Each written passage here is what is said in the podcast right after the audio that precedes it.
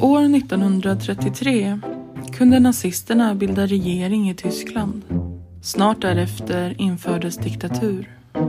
I Sverige fanns också dessa politiska strömningar. Till skillnad från i Tyskland nåddes det dock föga framgångar vad gällde röstantal i val. Men hur såg det ut på det lokala planet?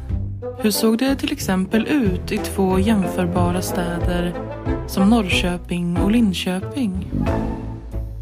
Och vilka skilda förutsättningar fanns det mellan dessa städer när det gällde livskraft för åsikter och organisering i denna politiska riktning?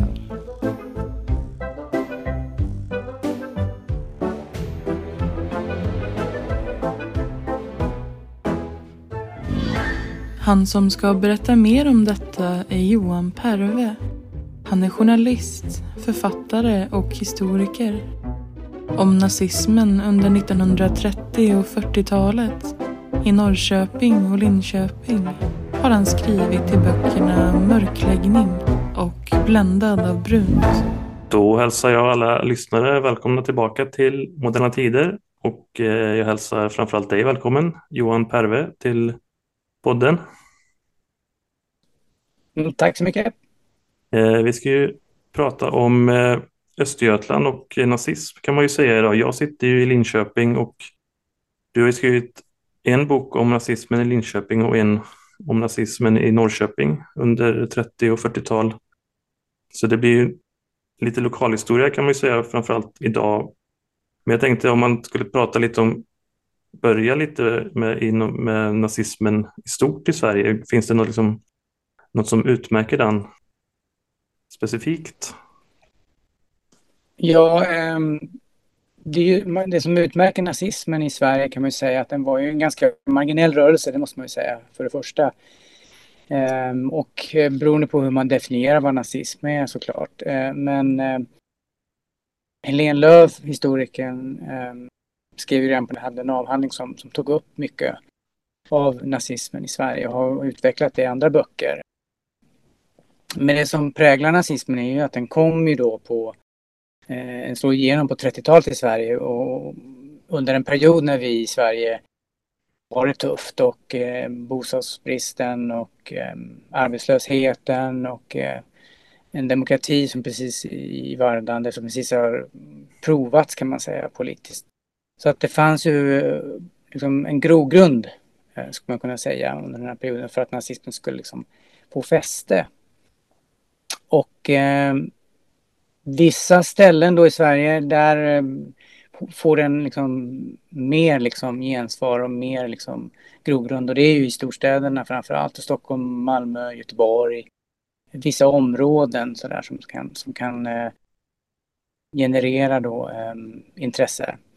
Och eh, eftersom vi pratar om Östergötland nu så är det ju eh, just Linköping och Norrköping som, som är då utpräglade i det här sammanhanget. Sen finns det små lokalsamhällen.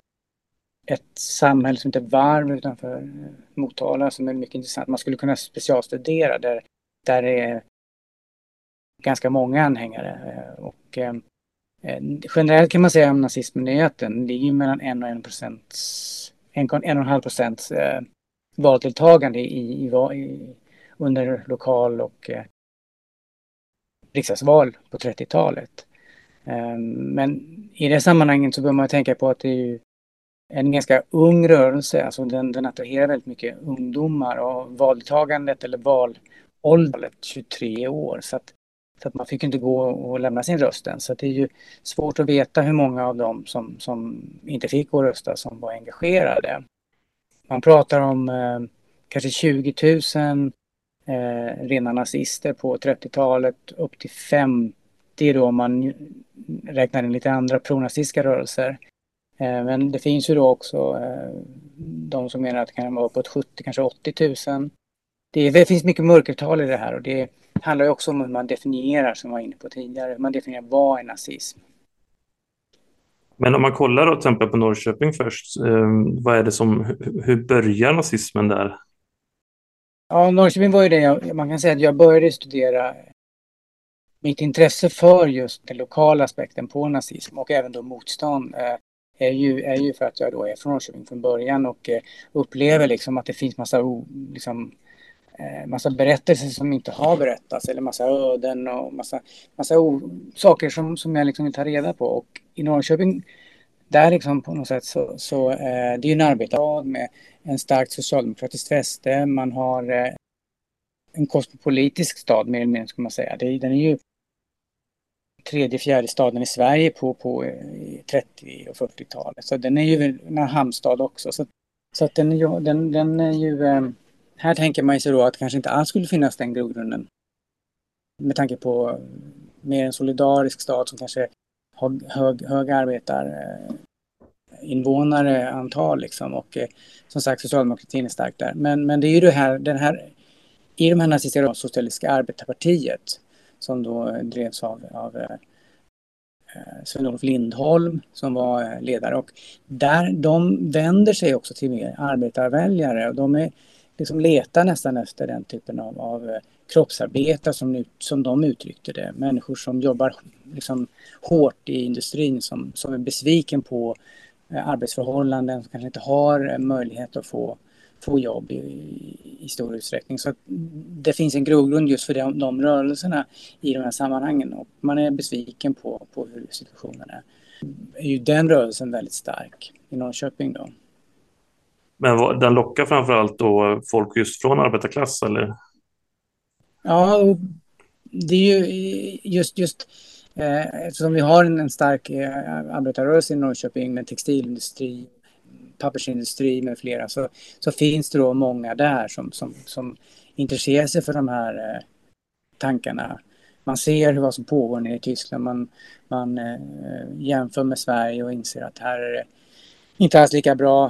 Vi får inte bröderna nere i Tyskland på något sätt. Så att, eh, just Sven-Olof Lindholm som då är också, det vill man, får man gärna inflika här, det är ju att han han är ju då uppväxt i, i, Östergötland ehm, och eh, går sen på Allmänna läroverket i Linköping. Så att han, han har en koppling till, till regionen som gör att han också är här nere ganska ofta och träffar sina släktingar och passerar Norrköping och Linköping. Så att det finns en naturlig liksom Alltså möjlighet för honom att, att agera och ställa upp i val och ställa upp i olika typer men vad är det man liksom, hur försöker man, för jag tänker man ändå då ser en potential att eh, utmana socialdemokratin på något sätt genom att locka arbetarväljare.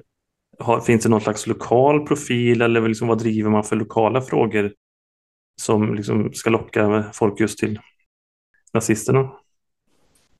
Ja, det stora, eh, man säger så här, liksom framgången för nazismen är ju i samband med valet 1934, eh, lokalvalet då, eh, valet till stadsfullmäktige i Norrköping. Och där en, eh, en lokal profil från, från som, som är verkmästare på Fiskeby bruk utanför Norrköping. Och eh, han är, är, ju väldigt driven i, i just agitatoriskt då liksom kring, kring att eh, man inte vill liksom, eh, lyfta fram marxismen. Och det är väldigt mycket kring att man är emot kommunismen och mot marxismen. Man är emot mycket överhuvudtaget.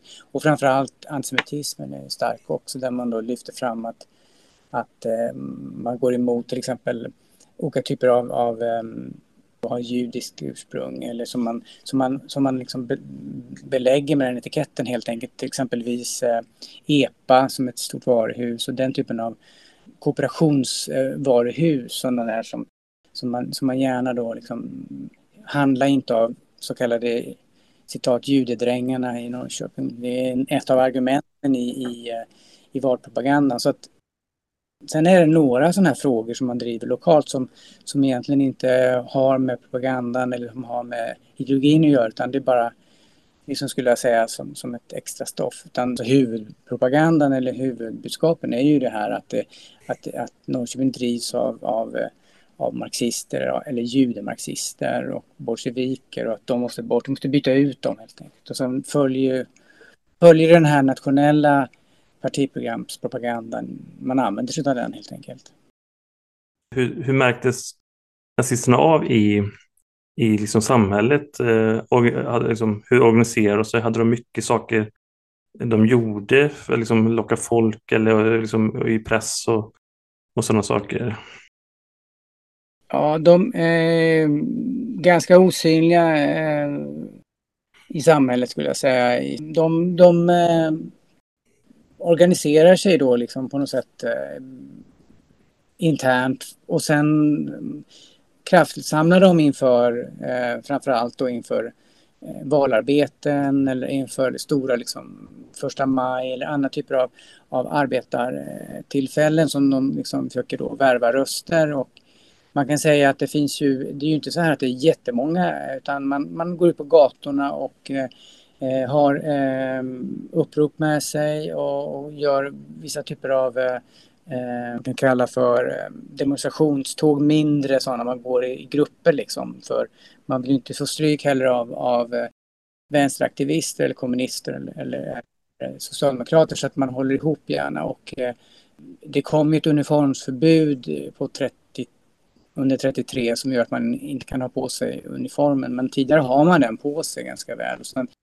har man småmöten runt om i, i, i länet och eh, det är då man liksom tar chansen och försöker värva och eh, sprida sina tidningar. Och det är ju tidningar då som har tryckts eh, så att man, man, man ser till att och värva människor på det sättet. Och sen har man ju en, en ungdomsrörelse också som, som så man går den vägen också och försöker få unga liksom, personer, alltså från framförallt gymnasiet då, eh, eller höga, högre allmänna läroverket både i Norrköping och Linköping. Och här är ju Linköping eh, i bräschen, de, har, de lyckas riktigt bra liksom, att värva och är en av de starkaste ungdomsrörelserna i, eh, i Sverige då, om, om, bland, alltså nazistiska ungdomsrörelser i Sverige. Så att eh, det är inte liksom så att de syns hela tiden, men det är tillfälle 1936 när, när, det, när man har så kallat eh, ting i, i, i Norrköping. Alltså Nationalsocialistiska arbetarpartiet har ett, har ett liksom, eh, eh, kretsting där, där eh, Östergötland, Södermanland, en del andra län och plus Stockholms eh, nazister kommer ner.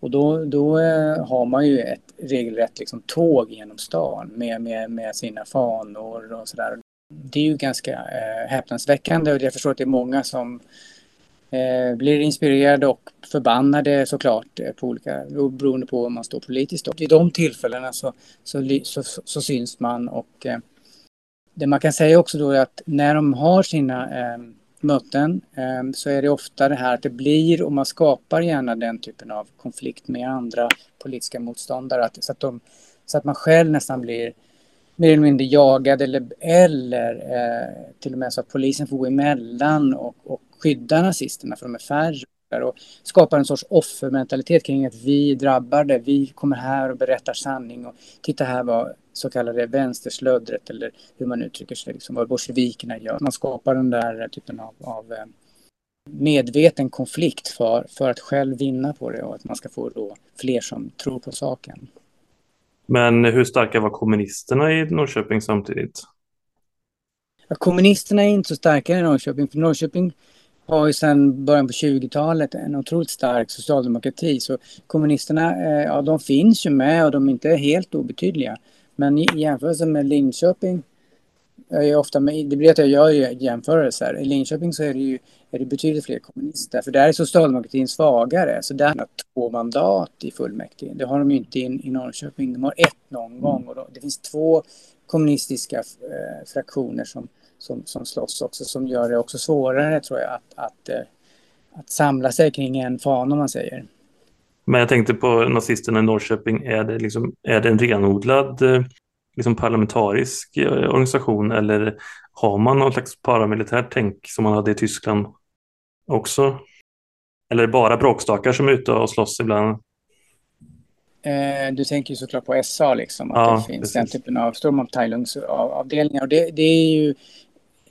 Jag tror att det det finns ingen sån avdelning i Norrköping utan det finns en, det är bara en, det är en renodlad liksom partiförening eh, eller organisation som, som sen, men sen finns det element som vill gärna göra, som, som, som vill gärna störa, som vill, som vill så att säga, skapa eh, oordning. Och jag tror att det är mer, som jag förstår det, och även så skulle jag säga in, in, inom Socialdemokratiska ungdomsförbundet och, och, och eh, kommunistiskt så, så, är det inte organiserat utan det finns några som, som liksom drar igång och liksom känner nu, nu kan vi göra vår, vår, vår röst hörd här. Så att, så att, eh, men det är intressant och det, jag har inte liksom hittat någon sån tendens någonstans egentligen. Eh, men det är intressant, kanske man kunde forska mer på. Ja, eller om det i alla fall, om det i alla fall fanns idéer liksom kring det. Att ha liksom en mer som tydlig, eh, någon slags våldskapital mer organiserat så att säga. Mm. Jag, jag, tänk, jag tror ju också att man kan lägga till att, att eh, det är så är man uppstyrt här i Sverige med, med hur man ska agera och det, det kommer här med uniformsförbudet 33, sen kommer det ju lite senare kommer också att man inte får, man får inte åka runt med paroller på bilar heller. Alltså det, blir, det blir vissa regler och då måste ju nazisterna förhålla sig till det också.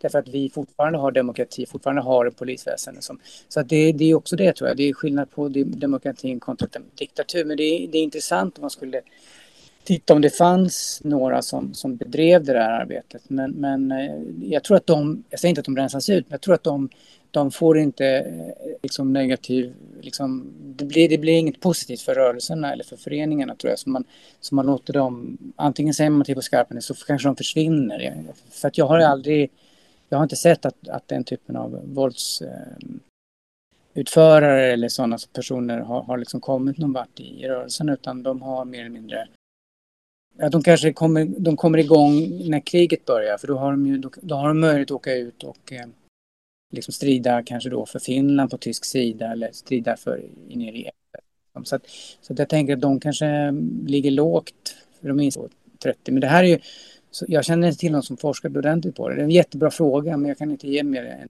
svar. Ja. Nej, jag tänker också att som du sa så är det mycket mer marginell rörelse, alltså mycket mindre rörelse än vad det var i Tyskland. Så jag tänker att det kanske också bidrar till att man inte kan ha lika mycket utvecklade fraktioner på samma sätt. Nej, det stämmer. Och du har ju också det här också att det, som här då, som jag nämnde, han den här personligheten eller personen som drev och som var ordförande här under många år i Norrköping, eh, Valdemar Wiklund på, för, för, eh, förman på Fiskebybryn, eh, en, en entusiast och engagerad. Det handlar om eldsjälar, alltså det, det är de som driver igång det och sen försöker de liksom locka till sig likasinnade och sådär det som man kan också säga som är kännetecknande som du ställde första frågan kring, det är ju det här att, de, att det är små fraktioner som strider mot varandra, att de aldrig kan komma sams. De kan aldrig, det bildas olika partier, liksom, av fällingar och, så, och det sker även liksom, lokalt, att man, att man eh, jäckar varandra eller på något sätt ställer till problem för varandra. Eh, till exempel i Norrköping så har man ju då eh, Nationalsocialistiska arbetarpartiet under Lindholm och sen har du som är då eh, Sveriges nationalsocialistiska parti eh, Svenska nationalstatspartiet, de, de kan ju då eh, spela ut varandra och eh, riva ner varandras affischer och alltså så här. Så att det, det, är inte, det finns inte någon så här, utan där kan det, det man vill inte att den andra ska liksom ta av den andra. Så det är väl, och det, det gör ju att den här rörelsen aldrig liksom får, får någon kraft eftersom det hela tiden blir fraktioner. Ja, och det har ju samma utveckling lite bland, på den kommunistiska sidan också med splittringar ständigt. Mm.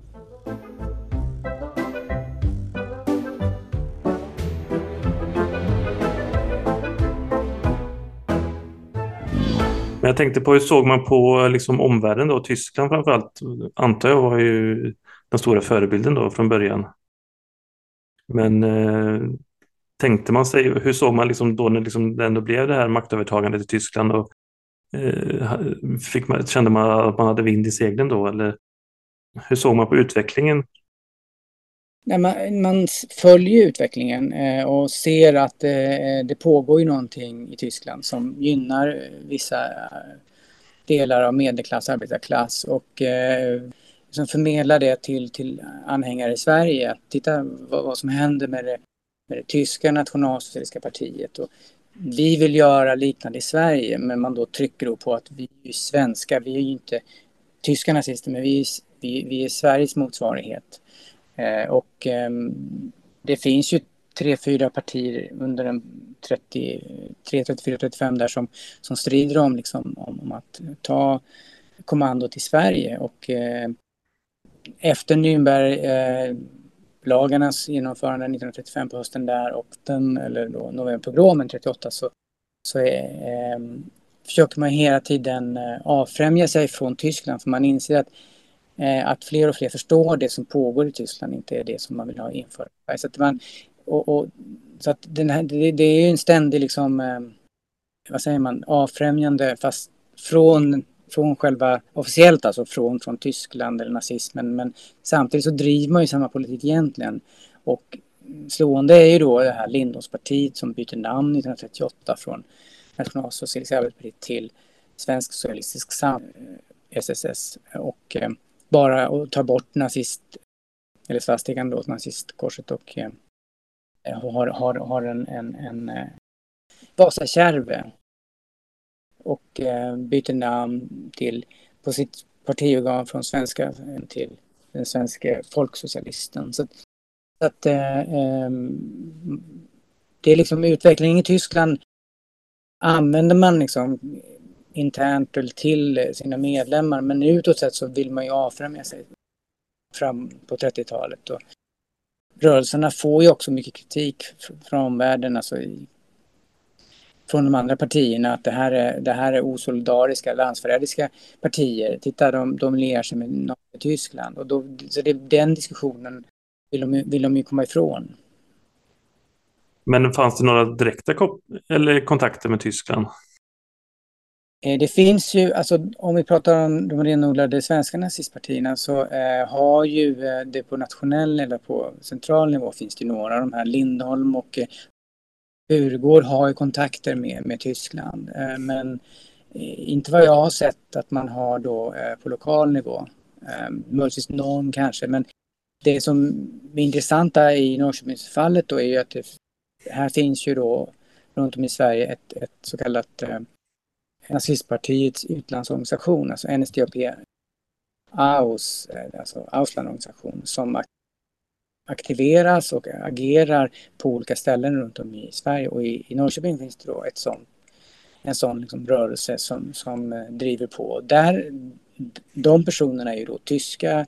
Eh, de kommer till, till Norrköping från, från Tyskland för att jobba inom, inom svensk industri eh, runt om då i, i Sverige. Och i Norrköping så är det ju textilindustrin, det är många textilkemister och eh, även gör som, som, som, som etablerar sig i Norrköping. Och sen när nazismen tar över då så i, i, i Nazityskland så, så blir ju den typen av, av propagandaspridare eh, också viktigt eh, för, för Tyskland. Att man, man ser till att de, de arbetare som kommer till Sverige, de, de ska sprida även det nazityska eh, ordet, om man säger, det, ny, det nya Tyskland och, och föra ut allt det. Och, eh, så här då i Norrköping så, så, så bildas det då en, en sån styrtpunkt eller en stödjepunkt då för eh, och de har ju kontakter såklart eh, både med tyska legationen i Stockholm och med eh, eh Berlin eh, olika myndigheter där.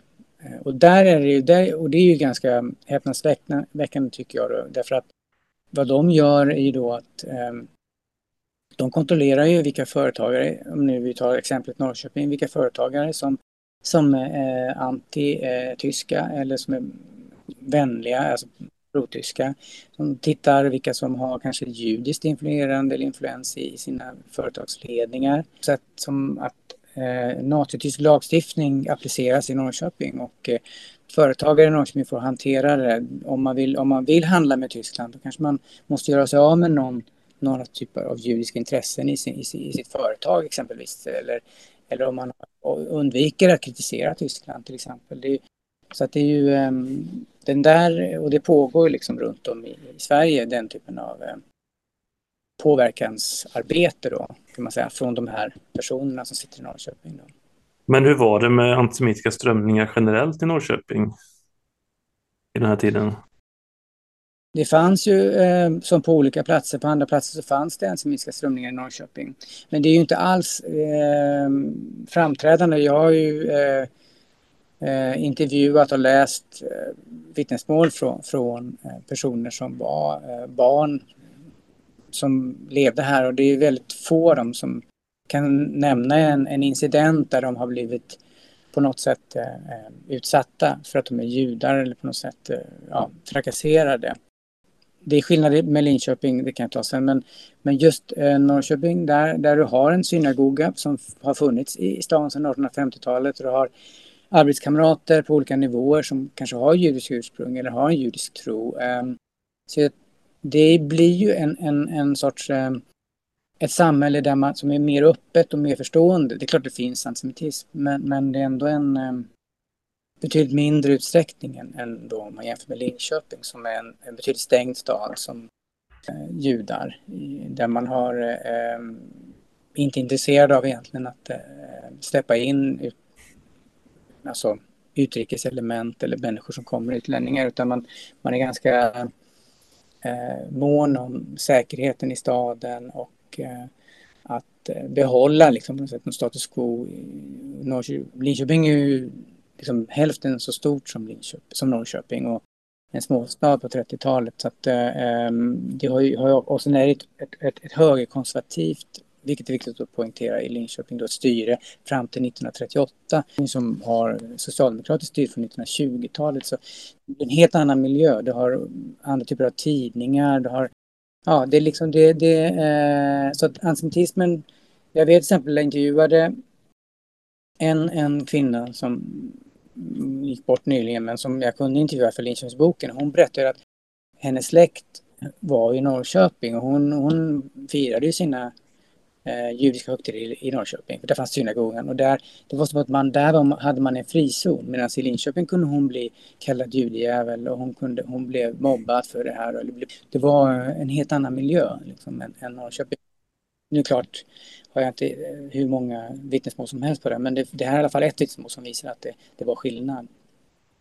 Ja, det är väldigt spännande där. Men vi kanske kan kolla lite eh, på Linköping Eh, också ehm, hur nazismen liksom får sin grogrund. Där har den liksom en annan utgångspunkt där med tanke på att, som du säger, att det är lite liksom, samhällsstrukturen om man säger så är annorlunda.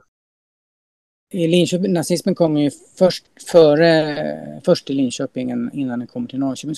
Och det är också det har att göra med att man har, en, en, en eh, man har ett regemente, eh, man har en, det är en kunskapsstad, residensstad, man har man, en konservativ eh, stad som på något sätt eh, är mer mottaglig eller på något sätt eh, är mer pro-tysk eh, på 20-talet och mer inte har problem med eh, bilder av, av andra människor. Liksom. Det, det, det Eh, antisemitismen finns där och eh, jag vet ju till exempel då att eh, det, det, är ungefär parallellt, alltså samtidigt som Norrköping och Linköping har möten med nazister så, på, så, så, så, sker, så har det liksom så har det tidigare eh, varit eh, betydligt liksom längre tillbaks eh, tankegångar i, i Linköping där man har man har pratat om väldigt mycket det här kring, kring att man eh, är vår stad eller vår, vår man är liksom mycket mer, man är mycket mer eh, exkluderande mot eh, utlänningar helt enkelt. Så att eh, när det kommer rörelser som, som bejakar sånt så, så tas det upp. Och det här har att göra mycket med också att eh, det finns ju då egentligen bara en stor tidning i Linköping och den, det är ju Östgöta Correspondenten då, Korren. Och, och, den är ju höger liksom, konservativ och eh, den tar ganska tidigt ställning för Nazityskland. Alltså redan 33 där så, så börjar den liksom att föra ut egentligen deras politik. Man använder sig av eh, nazityska eh, nyhetsbyråer. Man eh, ser till att eh, egentligen föra in mer tankegångar som inte har med, med pro-engelsk eller pro-allierat utan man hela tiden lyfter den tyska frågan och man ser problemet med judendomen och med judarna. Man ser hela tiden den judiska frågan, som, alltså flyktingfrågan som ett problem. Det finns ingen nyans utan det är, bara, det är så här det ser ut. Och då är det ju så att det finns då ingen alternativ till exempel då tidning i stan vid det här tillfället utan det är först egentligen socialdemokratiskt 36-37 som, som det börjar bli någon sorts alternativ berättelse eller narrativ.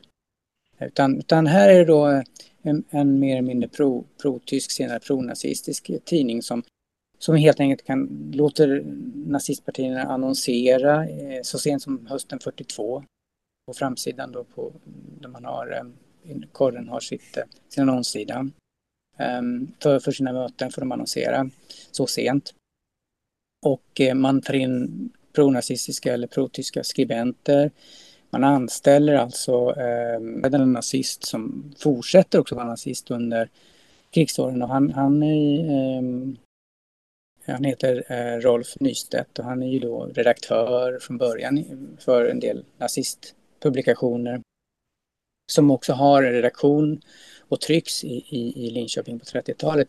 Men sen blir han då eh, på Karen då en fast eh, kulturredaktör där han eh, recenserar böcker, tidningar, filmer eh, och bland annat recenserar han eh, mycket av de här, den här pronazistiska på 30 och 40-talet. Det får han möjlighet att recensera och det trycks då i, i kåren. Och, så det finns det är väldigt mycket av det här som genomströmmar, det är inte bara ledarskribentens liksom, ord som, som är tydligt eh, protiskt, utan det är liksom hela tidnings, liksom, eh, de som sitter som chefer eh, har också de här åsikterna. Så det är, och det färgar av sig, tänker jag då. Min, en av mina teser med Linköpingsboken är just att det färgar av sig på, på de som tar del av den här tidningen. Och den, den tidningen då går ju från att den ökar ju enormt under, under eh, det finns ju en sorts eh, förståelse eller en sorts avtal, överenskommelse med, med, med de som köper tidningen. Det är ju inte så att det är protester direkt eh, och att man slutar prenumerera eller,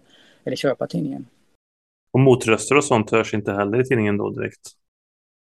Nej, och det, det kan ju vara ett kommitté, men de tog ju aldrig in några, utan det är ju oftast debattörer som, som, eh, som står för de här värderingarna som tidningen eh, lyfter fram och eh, kända pro, pronazistiska personer får ge, ge uttryck. Så det, det, man sett, det bara byggs på motrösterna. Det kom ju först med Östgöten då och Rolf Edbergs eh, redaktörskap. Och den var social, socialdemokratisk den tidningen? Socialdemokratisk, precis. Ja. Och han är, då, där erbjuds kan man säga, en solidarisk, en, en alternativ berättelse helt enkelt. Jag menar, det, det, det, i, Norrköping, I Norrköping då finns det ju, finns ju båda berättelserna, så kan man säga. Där har du Norrköpings Tidningar och eh, sen har vi då eh, Folkbladet såklart. Eh, och då, då, finns det två berättelser. Men här i Linköping finns det bara en berättelse. Som det är svårt kanske att, att, att hitta liksom alternativa bilder. De får ju monopol på, liksom, på de budskap som når, når ut i samhället. Tänker jag då. För det fanns ju inte så mycket annat. Idag finns det så mycket andra medier och sånt, men tidningarna hade en helt annan roll på den tiden.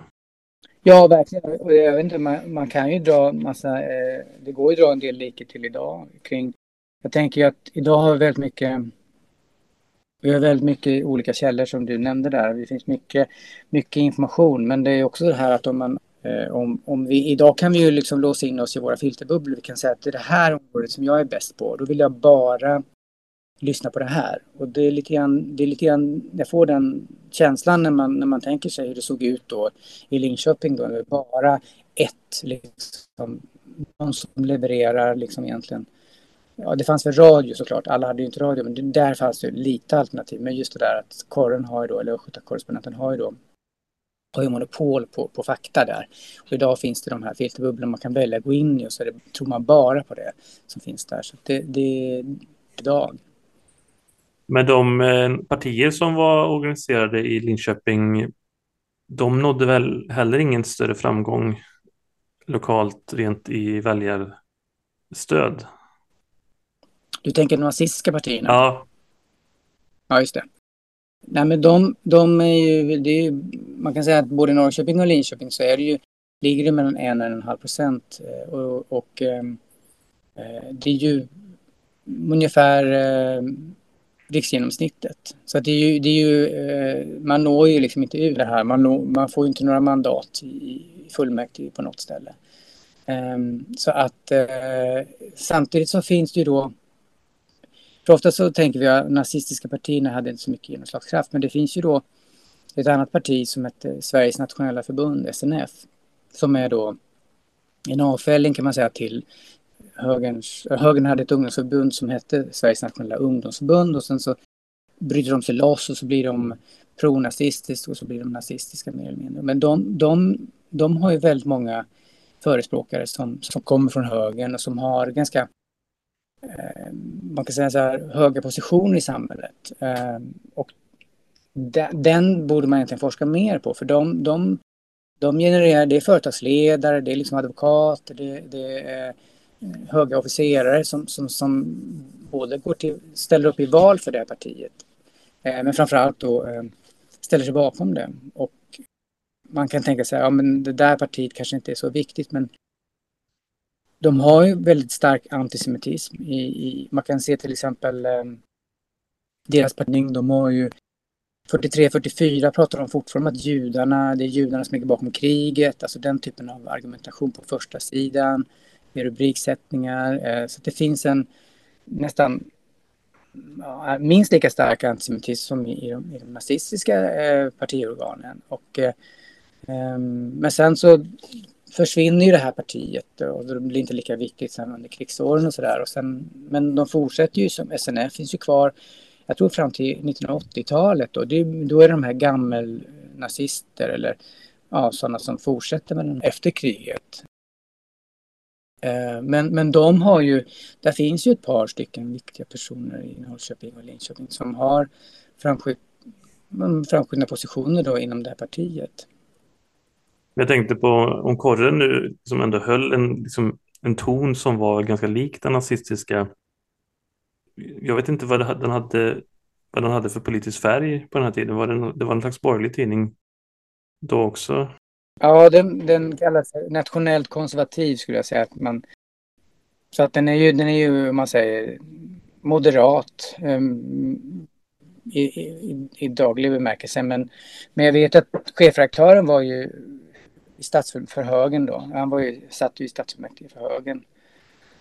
Och eh, det var liksom som att väldigt mycket högerpersoner eh, höll med om allt som skrevs i tidningen, eller skrev i tidningen. Och det, där är det väldigt mycket av den, den, det som skrivs och det som, det som står där är ju väldigt mycket pro och likhetstecken då med, med högern egentligen som då chefredaktören sitter i fullmäktige för högern. Och, så att det, men det är, det är svårt att dra för mycket växlar på det. Men, men, men jag tycker ändå att det, man borde kanske egentligen granska mer, eh, skulle jag vilja då säga, högerns eller moderaternas eh, förflutna eh, med tanke på alla de här, många av de här som var aktiva, eller flera av dem, blir ju sen också moderater och riksdagsledamöter och så här. Det finns ju det finns ju saker där i deras historia som, som man behöver liksom kanske.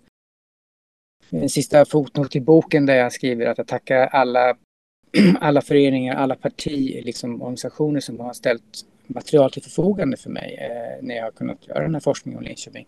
Men då finns det då moderata Moderata partiet och Moderaterna har då tackat, eller sagt att jag inte får tillgång till, till material fast jag har på olika sätt försökt få mm, ut det med, med förbehåll och massa olika, men så har de tackat, sagt nej då. Så att, och då blir man ju så här, om man är lite konspiratoriskt lagd kan man tycka, ja men varför, varför vill de inte, vad är problemet? Kan, det, jag tittar på det, och, men då, då undrar man om det är någonting, om det är en hund begraven helt enkelt. Alltså det är ju, det är ju eh, men, men eh, ja, eh, man ska inte heller dra för stora växlar, men det känns ändå man vill nog att någon skulle vilja gräva mer i det där. Alltså se vad, vad, vad fanns det här för någonting?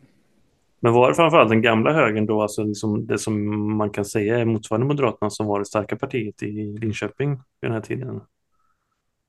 Ja, alltså det verkligen, de var ju högern satt ju, de hade ju för, de, de förlorade fullmäktige 38, då tog Socialdemokraterna eh, över fullmäktige. Fram till 38 hade de suttit liksom i eh, orubbat bo egentligen. Med hjälp av liberaler eller frisinnade så kunde de hela tiden eh, Medan i Norrköping då så redan 1922 tror jag som, som sossarna tar över i, i Norrköping då. Så, att, eh, så det är ju, ehm, de är jättestarka här och de har ju nästan jag tror till och med det är så att det är en av de starkaste högerfästena i Sverige. Ehm, och den, att, den håller, att, den, att de håller så länge också, eh, fram till 38.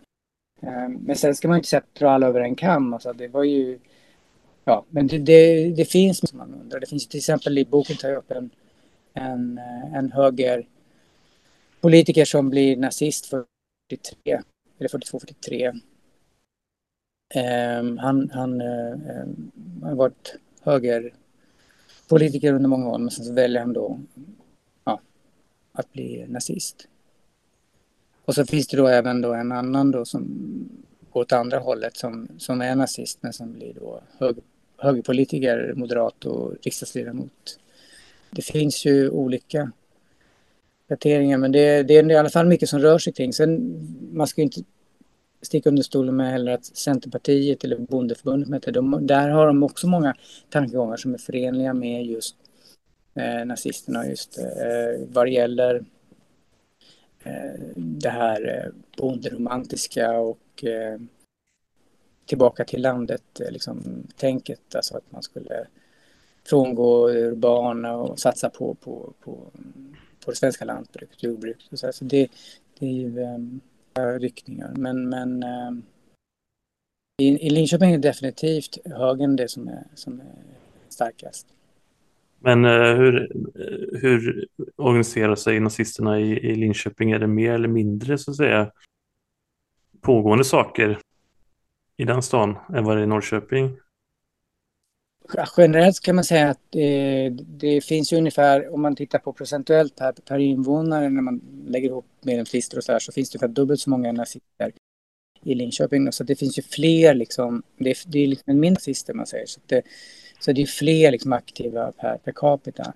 Och det är ju fler, mycket fler, um, vad säger man, möten och um, aktiviteter i Linköping också. Det, det, det blir det för att det, det, finns ett utrymme där, finns ett, liksom ett, eh, en möjlighet att göra saker. Eh, och då har, där har ju ehm, eh, såklart garnisonen och, och I4 och alltså hela det regementet gör ju också att det finns ju eh, kopplingar mellan eh, de Många militärer är ju väldigt anti-bolsjevikiska eller antikommunistiska i sin grund. Det är ju det är där någonstans de ser jag, jag håller på Nazityskland därför att det är liksom en sorts ett vän emot Sovjetunionen och Så det finns ju, eh, men sen går det ju över till att bli eh, annat. Det är inte bara det, utan det är ju andra åsikter också som, som, som går in i nazismen eller som går in i att stödja Nazityskland. Du kan inte bara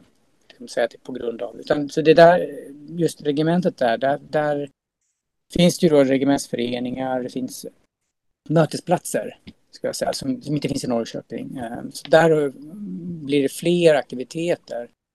Eh, och sen har vi korren då som, som gärna bevakar, skriver om det, eh, lyfter det eh, på olika sätt. Så att eh, det, blir, det blir mer stoff kring nazistiska grupperingar och möten och aktiviteter i Linköping.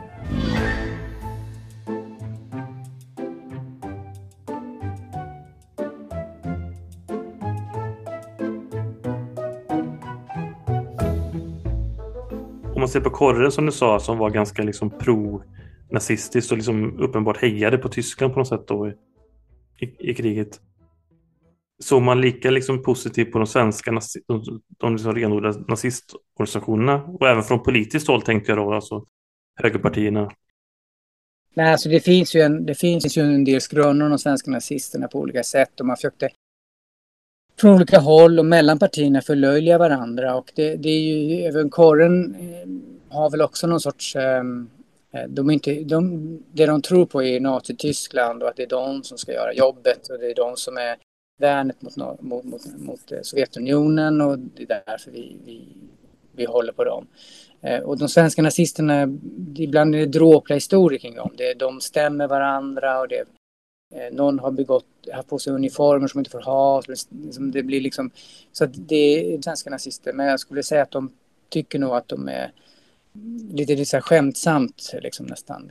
De är inte alls farliga, mer, mer som en eh, nästan löjeväckande i vissa fall skulle jag säga. Och eh, Karin fortsätter ju, skriver ju längst om nazisterna eh, och deras möten. Alltså de, man, man ser kronologiskt. Även de andra tidningarna som finns i Linköping skriver ju då fram till kanske 35-36 där någonstans. Men, men Karin fortsätter ju då. De, de, de ser ett intresse ändå att, att, att följa utvecklingen, ta in, ta in eh, de tar in eh, notiser om, om något har hänt så att säga, på nationell nivå som har koppling till nazismen.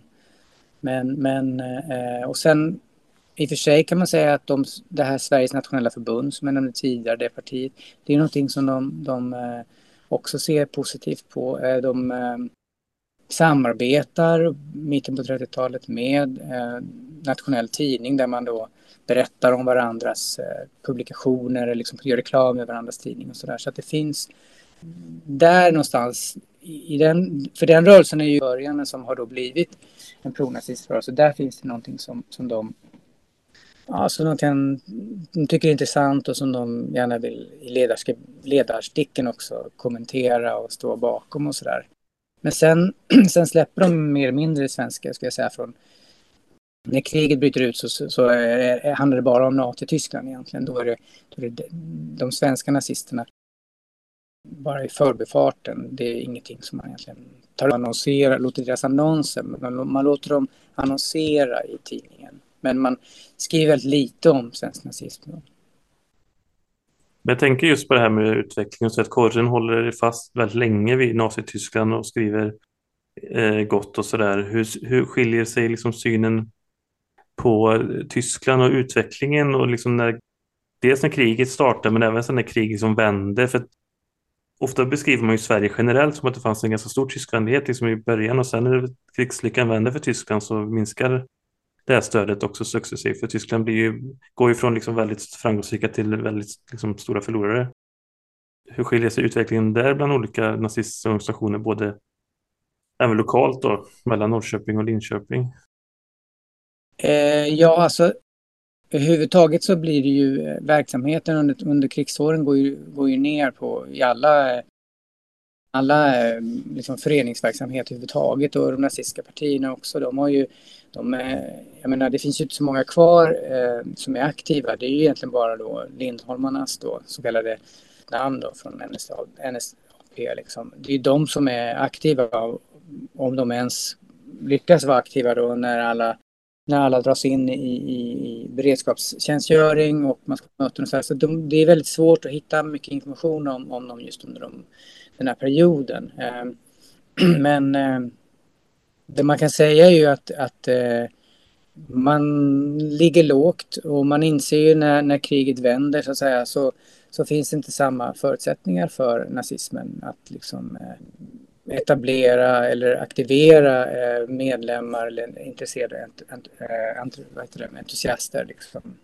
Utan, utan det är ju i vid de här tingen som man liksom manifesterar, liksom kraftsamlar de här kretstingen. Och det finns ju ett då kretsting som, som är väldigt viktigt och väldigt eh, centralt för Linköping som var 1943 som, som kom att kallas för nazistkravaller och eh, även i nazisternas ögon för Stockholm, eller Linköpings blodbad då. Eh, och det var ju en, en tillfälle när man då kommer till Linköping, man har varit på andra, andra orter tidigare och så samlar man då alla, alla lokala grupperingar och, och, och, har föredrag och regionalt också. Då. Och så kommer då från Stockholm några. Och, och där blir det ju en, en, en, en stor liksom, eh, demonstration, en sorts attack på, nazismerna, på nazisterna där i Linköping. Och, eh, polisen drar sablar och det blir liksom väldigt stort. Och det, den här boken, min Linköpingsbok, där har eh, framsidan på min Linköpingsbok, där, där, där är ju då ett, ett tillfälle när, när någon försöker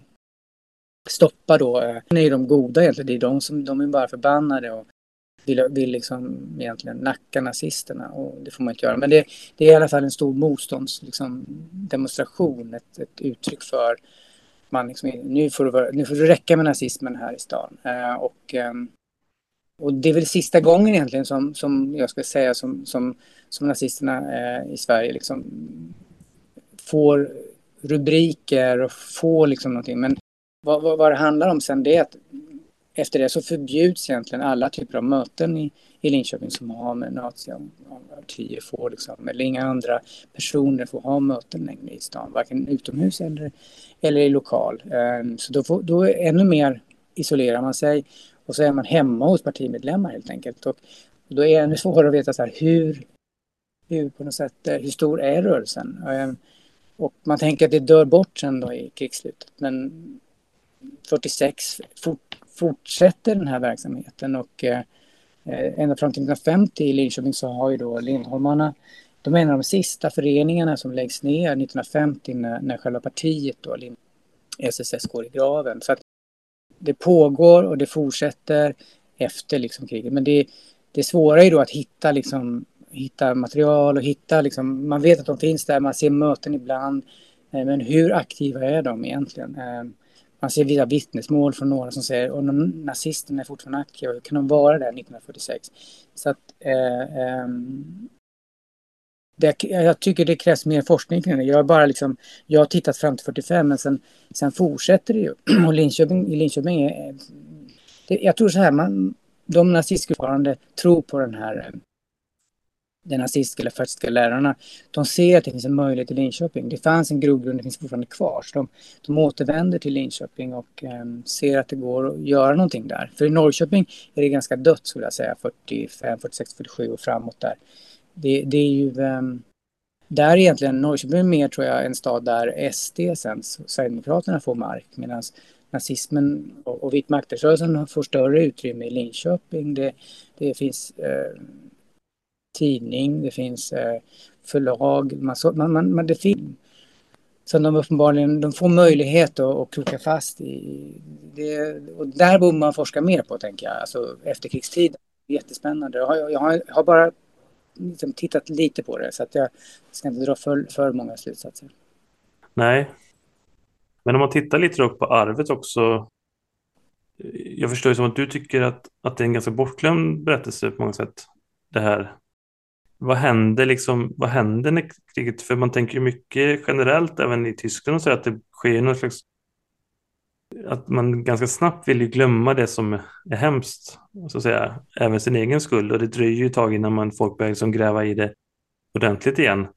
Men jag tänker på till exempel det här med korren är ju väldigt intressant, men hur blir det en liksom avnazifiering eller vad man ska kalla det snabbt eller liksom hur ser det ut? För korren blir ju, den, den blir ju jag gissar att den liksom går ju ganska snart att inte vara så nazivänlig då senare.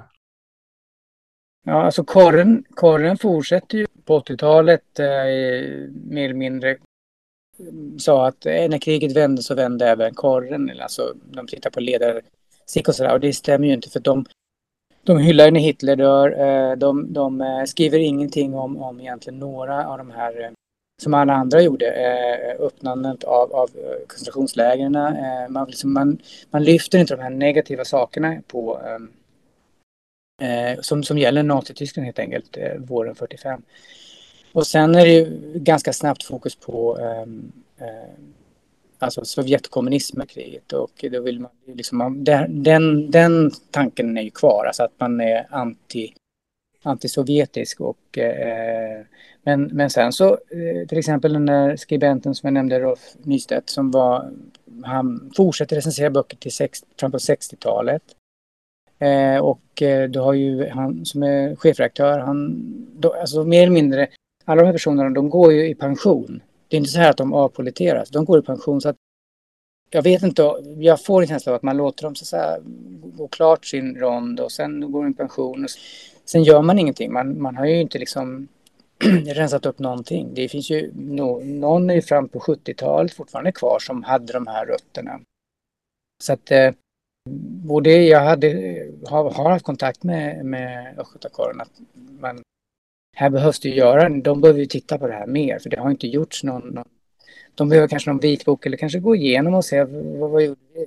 Gjorde vi något, agerade vi någonstans? Och det finns inte någonstans att de skulle ha gjort någonting kring att vi, oj det blev fel här, liksom, eller nu tycker vi så här nu. Utan det är på något sätt bara, det bara flöt på efter kriget. Det är ju att det bara flyter på i Sverige. Det, det blir inga eh, ifrågasättanden som i Norge, Danmark och, eller Tyskland på andra ställen. Och det, jag förstår, det, ingen av de här personerna har ju egentligen begått ett brott. Det är ju de, de har haft åsikter. Det, det, det är en annan sak. De är inte några förövare i den bemärkelsen. Så, att, så att det är inte så konstigt kanske, men, men eh, det krävs ju liksom, mm, liksom om det blir någon så här, någon sorts diskussion och en avstämning och ja, liksom så här, något det händer någonting, då kanske man kan gå vidare. Men man kan ju aldrig gå vidare när det bara rinner på. Det som tid, tänker jag, i Sverige att vi, när vi egentligen det här nu som jag gör nu, det är ju att titta på det lokalt. Det är ju, det är ju egentligen ganska nytt. Så jag, det är inte så många som har gjort det tidigare. Man har tittat nationellt. Jätteviktigt. Då började man ju med på 90-talet, ska jag säga, med, med vi, vi, utom, alltså författare, Boetius var ute och så kom, så kom mycket av de här ifrågasättanden kring, kring Sverige och Förintelsen och Sverige och Nazityskland.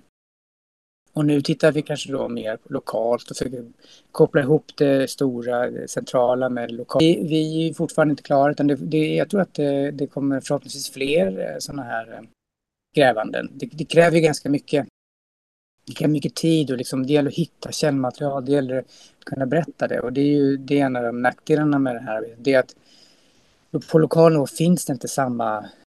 Det finns, man bevarade inte källmaterial, man, man hade inte samma Eh, som i de större arkiven, i de här, när det gäller de här personerna som kanske var ledande så finns det inte samma ja, bevarande aspekt eller, eller eh, man insåg inte att det här var viktigt att på något sätt. Eh, men, men ja, jag tror att det, det kommer fler, fler sådana här böcker framöver. Ja, det är ju väldigt spännande tycker jag. Ehm, jag tänkte att vi skulle börja avrunda lite grann. Jag tänkte bara om du skulle försöka på dig en analys på en ganska stor, stor fråga. Men ett, jag tänker lite på det här om man ser på dels varför liksom nazismen inte liksom fick det genomslaget riktigt i Sverige generellt, men även vad som skillnaden var lite mellan kanske Norrköping och Linköping jämfört med till exempel Tyskland. Vad, vad, tror du är liksom huvudorsaken? Eller huvudorsakerna kring det? Alltså, alltså det jag var inne på tidigare tror jag att har att göra med att vi är ju en, en även om vi var en demokrati vardande, alltså en, en ung demokrati, så var det ändå demokratiska, vi är, en demok, vi är inte en diktatur. Alltså jag tror att det är avgörande för att, vi, att, vi, att det finns olika typer av rörelser och tankegångar och andra yttrandefrihet och allt det där som inte finns i diktaturen Tyskland. Liksom. Det tror jag är centralt för varför det inte nazismen kunde lyckas i Sverige. Men hade vi blivit ockuperade så tror jag att vi hade haft ett gäng både i Linköping och Norrköping och runt om i landet som säkert hade ställt upp och varit med på ungefär på, lika, på liknande sätt som kanske i Danmark och Norge. Alltså inte, inte exakt men, men de, de rösterna och de personerna de fanns och de skulle säkert göra ett gott jobb där också tänker jag. Skillnaden mellan Linköping och Norrköping Um, det, um, som jag nämnde tidigare så, så är det ju um, att Linköping har ju då, de har ju fler nazister, eh, de, de har fler aktiviteter, flera möten, flera liksom ehm, kopplingar till, till den här eh, nazistiska eh, ideologin och rörelserna och därför att det finns ett, ett, ett ehm, det finns ett klimat som, som accepterar det. Det finns ett en sorts höger eh, konservativt liksom, styre som, som inte ser ett problem med antism och rasism, fördomar och att man då står bakom Nazityskland. Så det där, det är liksom, och det krävs ju liksom mer forskning, men det är en, en av delarna i det här tänker jag som är viktigt. Och Norrköping då har ju då har ju betydligt liksom mer öppnare samhälle där man liksom, um, ja men mer solidariskt, man tar emot bara det, man tar emot 2, 2, 2500 flyktingar i krigsslutet. Lidköping tar kanske 150-200. Alltså det, det är liksom ju, det är också det här, eh, man kanske inte hade resurserna, men, men, men det är också vad, vad vill man göra liksom? Vad är det för samhälle man vill bygga? Så det man också vill lägga till att ligger på, på 40-talet och det blir en annan typ av stad. Alltså det, det blir ju inte den här eh, inskränkta staden på 40-talet när, när eh, det kommer många soldater till staden och man har liksom arbetstillfällen som skapas och många invånare. Så det, det, men just 30-talet är en väldigt tydlig skillnad. Eh, och att eh, någonting som jag också upptäckte är ju att eh, många av de som var aktiva i Linköping som nazister, de lämnade också Linköping efter krigsåren, efter kriget och skapade ett nytt eh, var, några hamnade ju, flera kom ju till Norrköping, kunde liksom komma till en större stad än Norrköping och eh, Göteborg, Malmö och sådär. Så jag tror att eh, Norrköping där har ju då kvar sina element. Men eh, ja, jag vet inte, det var nog svårare kanske att, vara kvar om han hade varit eh, en, en eh, uttryckligen nazist i, i Linköping uppenbarligen. För man lämnar och så bygger man nytt någon annanstans. Och det har jag, när jag har haft kontakt med anhöriga så har, har de ju inte kunnat tro att den personen har... Ja, för, ja, jag tror att då har man lämnat det där som är lämnat.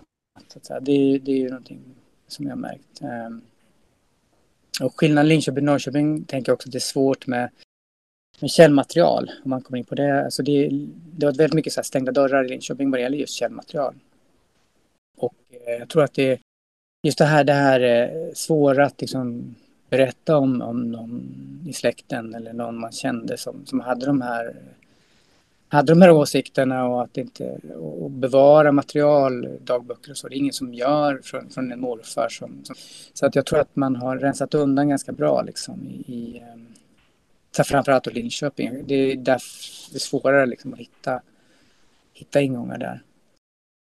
Sen en, en grej till kan som jag tycker också är viktigt att lyfta. Det är det här motståndet som vi inte tar upp idag men som, som jag också har skrivit om. Och det är ju, där är det också så här att det finns ju då det är de som skapar problem för nazisterna. Det är, inte, det är inte bara att vi är tysta utan det finns människor som gör motstånd och framförallt många kvinnor som då när, när männen kanske ligger ute i beredskapstjänstgöring så, så, så är de engagerar sig i föreningar och, och eh, skapar någon sorts motröst och i, i det lilla formatet. Och jag tror att ju fler sådana motröster, desto svårare blir det ju för de här hatiska och hotande rörelserna liksom, att få, få komma in. Liksom. Så att det, det tror jag också är en viktig del i varför det var svårt för... Och det har att göra med en, en demokrati med yttrandefrihet och demonstrationsfrihet. Så att eh, demokratin är väl kanske då det som gör att vi lyckas hålla nere nazismen.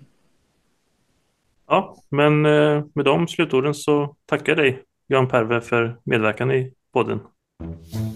Ja, tack för att du fick komma. Tack. Du har hört ett avsnitt av Moderna Tider. Gäst var Johan Perve. Programledare och klippning Stefan Hjalmarsson. Speaker Matilda Säth.